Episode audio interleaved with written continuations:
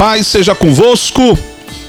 Meus amados, eu gostaria de poder meditar com você numa palavra que se encontra no livro de Hebreus, capítulo 4, versículo 2. O livro de Hebreus, capítulo 4, versículo 2 é a palavra que Deus tem para nós no dia de hoje.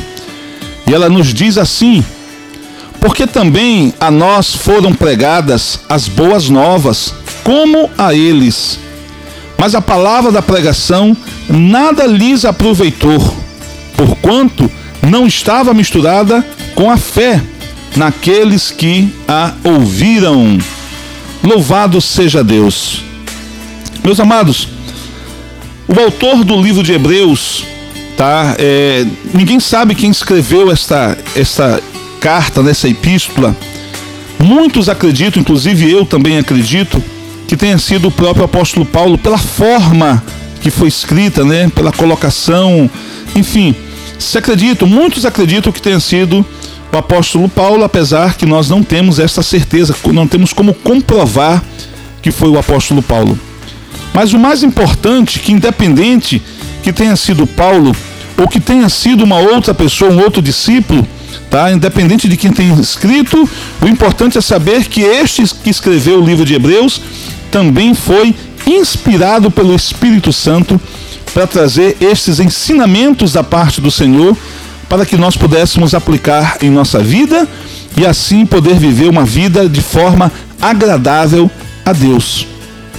Mas o autor aqui, queridos, ele ressalta algo, e eu gostaria de tirar esse, esse texto aqui do seu contexto com todo cuidado para não virar, né, queridos, uma heresia, virar um pretexto para fundamentos errados.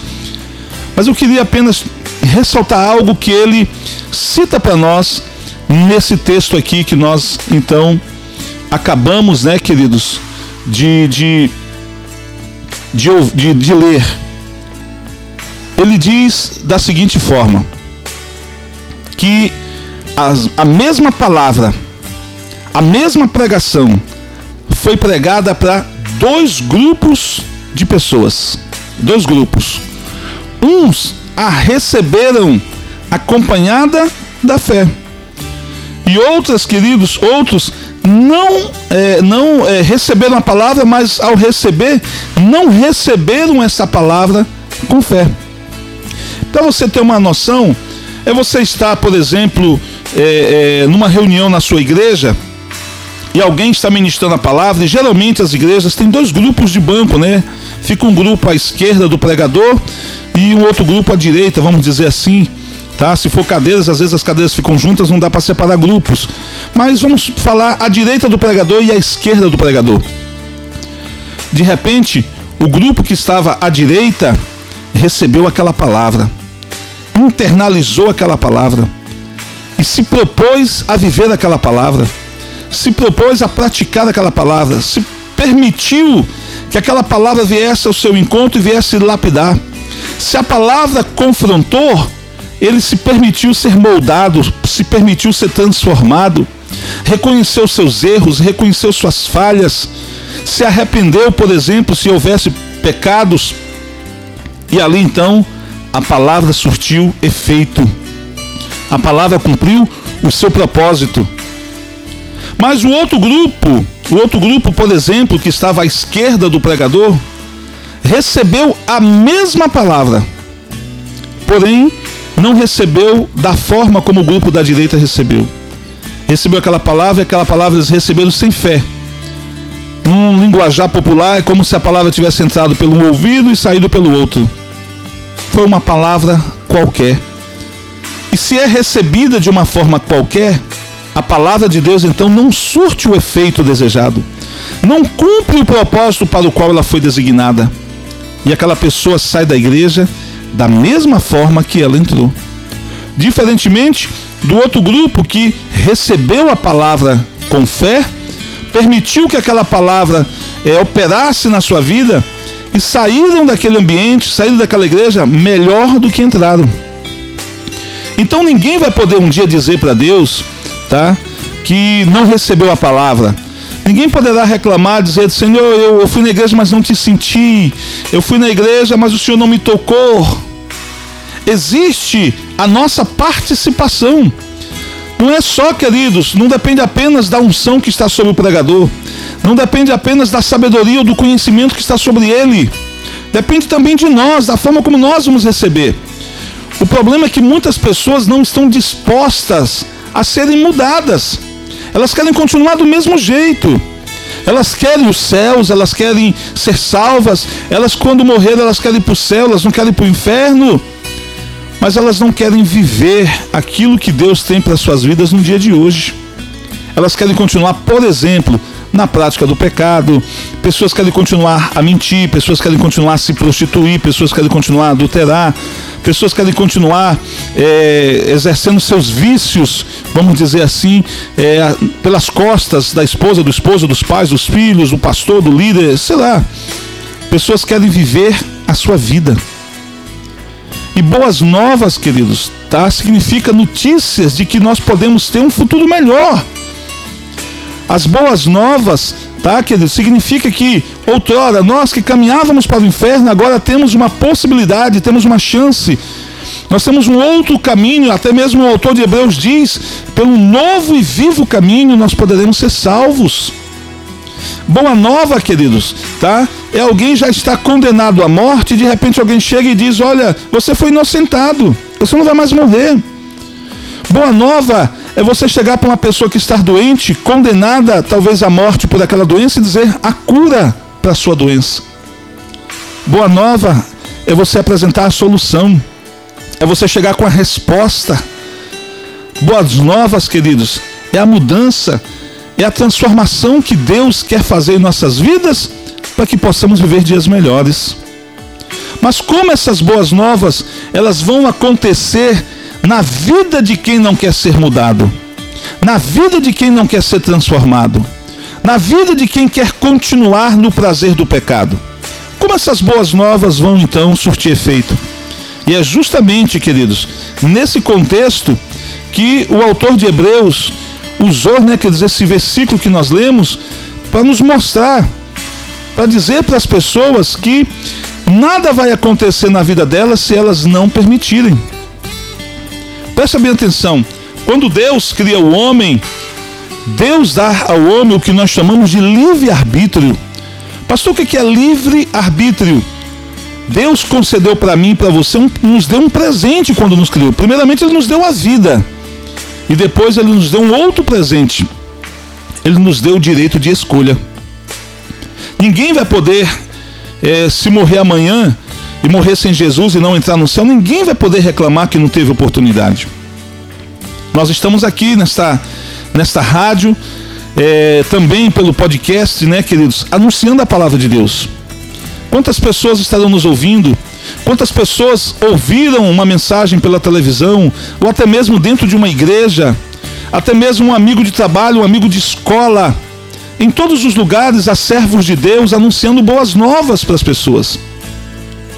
Todo mundo sabe que Jesus Cristo veio ao mundo, Jesus é o Filho de Deus e veio ao mundo e morreu numa cruz no intuito de salvar o homem pecador. Então ninguém vai poder usar essa desculpa para dizer: Ah, Senhor, eu não sabia, ninguém me falou nada. Você já ouviu. A questão é que você não se decidiu. Somos nós, somos nós que damos o destino, é, após a nossa morte, o destino eterno para a nossa alma. E você recebeu de Deus esta alma, queridos, e você não tem o direito de, sabe, queridos, de lançar essa alma, vamos dizer assim, tá? Para viver uma vida de sofrimento após a sua morte. Você não pode produzir, trazer esse sofrimento para sua própria alma. Jesus quer salvar essa alma, mas Jesus só pode lhe salvar se você der ouvidos a Ele. Quando o autor aqui de Hebreus, ele fala, queridos, que a mesma palavra foi pregada a eles e foi pregada a nós, mas neles de nada adiantou, está dizendo assim: eles não deram atenção, eles não deram importância para a palavra de Deus. Por isso a palavra não cumpriu na vida deles o seu propósito. Eu quero perguntar para você nesse dia, você que está me ouvindo, até onde você está dando importância à palavra de Deus? Até onde, queridos, a palavra de Deus ocupa na sua vida um lugar de destaque, sabe, um lugar de honra, um lugar importante. Muitas pessoas, a exemplo, vamos dizer, do Natal, No Natal se comemora o aniversário de Jesus Cristo. É uma data comemorada praticamente no mundo inteiro, no mundo cristão. Dia 25 de dezembro se comemora o Natal.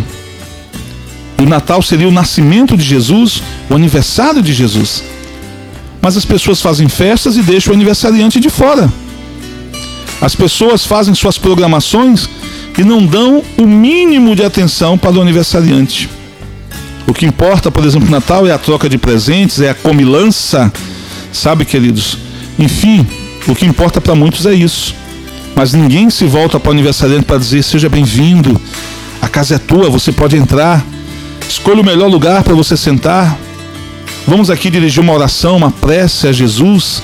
Vamos agradecer a Deus pela vida de Jesus, porque ele morreu numa cruz para nos salvar. Ninguém, a grande maioria não faz isso. Então o que é isso, queridos? São pessoas que não estão dando importância à palavra de Deus, são pessoas que não estão dando importância a Deus. Infelizmente, nós temos muitos ateus, por que não dizer à toas, dentro das igrejas. Pessoas que estão dentro da igreja, pessoas que abrem a boca profetizando que acreditam em Deus, mas que na prática vivem totalmente ao contrário daquilo que se espera. O próprio Jesus, queridos, usando um texto do Velho Testamento, ele profetiza, ele declara algo em Mateus 15:8, ele diz: "Esse povo me honra com os lábios, mas o coração está bem longe de mim." Lábios, palavra, teoria, coração, obediência, fé, prática. Do que adianta eu abrir a boca e dizer que eu creio em Deus se com as minhas atitudes eu provo o contrário? Do que adianta eu abrir a minha boca e dizer que eu sou tal pessoa, se com minhas atitudes eu provo o contrário. Você tem que ser a mesma pessoa na frente das pessoas e por trás dessas pessoas, longe dos olhos dessas pessoas. Eu não posso querer viver uma vida dupla, queridos. Sabe, ser bom aos olhos dos outros e por trás eu mostrar, revelar quem verdadeiramente eu sou, uma pessoa má. Nunca se esqueça que os olhos de Deus estão sobre nossas vidas. 24 horas por dia você está sendo focado pelo olhar de Deus. Quando você está na presença de pessoas, quando você está sozinho, quando você está no seu banheiro tomando banho, quando você está dormindo, os olhos de Deus estão sobre você. E ainda vou além. Ah, Deus só está vendo o que eu estou fazendo, mas Deus não sabe o que eu estou pensando. E aí que está também um outro engano. Foi Deus que nos fez. Foi Deus que nos, nos criou. E Deus ele tem o que nós chamamos de onisciência, ou seja, ele sabe de todas as coisas. O salmista no Salmo 139 ele diz que o Senhor ele esquadrinha o coração do homem e prova sua mente para o conhecer. Antes que uma palavra chegue até a ponta da nossa língua para falarmos, Deus já sabe o que vamos falar e mais, Deus sabe a intenção com que nós iremos falar aquela palavra. Deus sabe tudo de você porque foi Ele que te fez. E Deus sabe se você o ama ou não. Deus sabe se você o teme ou não. Deus sabe se você dá importância para Ele ou não. Eu quero dizer para você nesse dia: não se engane. Não permita que a sua carne engane você. A sua carne ela não quer que você ore. A sua carne não quer que você leia a Bíblia. A sua carne não quer que você se congregue. A sua carne não quer que você é, honre a Deus com suas finanças, com que você ajude com que o reino de Deus cresça nessa terra através dos seus dízimos, suas ofertas. A sua carne não quer que você represente os céus aqui na terra. A sua carne não quer que você dê um bom testemunho de mudança, de transformação que o Evangelho trouxe na sua vida. A sua carne é aquilo que habita em você e que se opõe a tudo que é de Deus. Dentro de nós tem uma grande guerra. Eu me lembro de uma ilustração que um vovô dizia para um neto, dizendo: Meu filho, dentro de mim há dois lobos. E eles estão em guerra constante. E netinho perguntou para ele: Mas vovô, qual é o lobo que vai ganhar? E ele disse: Aquele que eu mais alimentar. O que for melhor alimentado é aquele que vai vencer a guerra. Então, dentro de você existe a carne e existe o espírito. A carne é aquilo que se opõe à vontade de Deus e o espírito é tudo aquilo, queridos, que quer fazer de forma agradável a Deus.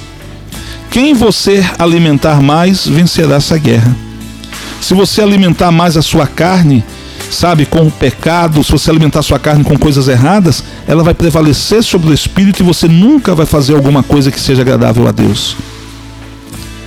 Eu aprendi ao longo da minha vida, né, que eles, de uma forma simbólica, de que os demônios eles se alimentam de pecado.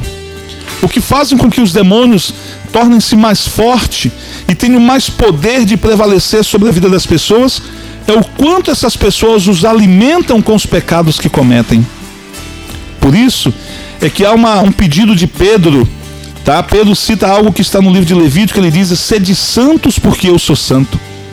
Pastor, o que é ser santo? Ser santo é simplesmente viver uma vida separada do pecado. Todo aquele que vive uma vida separada do pecado está vivendo em santidade a Deus. E se está vivendo em santidade, está vivendo uma vida agradável ao Senhor. Hoje você está ouvindo essa palavra. E essa palavra hoje, tá, queridos? Ela só vai ter um efeito na sua vida, tá? Um efeito positivo ou negativo. Para que isso aconteça, vai depender da forma como você vai receber. Você pode ouvir essa palavra e continuar sendo a mesma pessoa. Ou você pode ouvir essa palavra e refletir um pouco no que ela pode mudar de forma significativamente para melhor na sua vida e permitir então que ela seja aplicada na sua vida e você então vai começar a colher coisas boas, colher dias melhores, porque essa palavra, querido, está produzindo efeitos benéficos na sua vida. Depende apenas de você, de como você está recebendo. Depende de qual importância, né, de como você vai dar importância à palavra que você está recebendo. Então guarde essa palavra para você no dia de hoje. É o que Deus tem para nós nesse dia, é o que Deus tem para você nesse dia. Que você faça parte daquele grupo que recebeu a palavra com fé. Que você não esteja presente no grupo que recebeu a palavra, a mesma palavra, para não ter que reclamar depois, porém não a recebeu com fé e por isso essa palavra não surtiu o efeito desejado, essa palavra não cumpriu o propósito para o qual ela foi designada para a sua vida. Que você então possa guardar essa palavra, que o Senhor, meu querido, nesse dia te abençoe e te guarde no nome do Senhor Jesus. Amém? Paz seja convosco.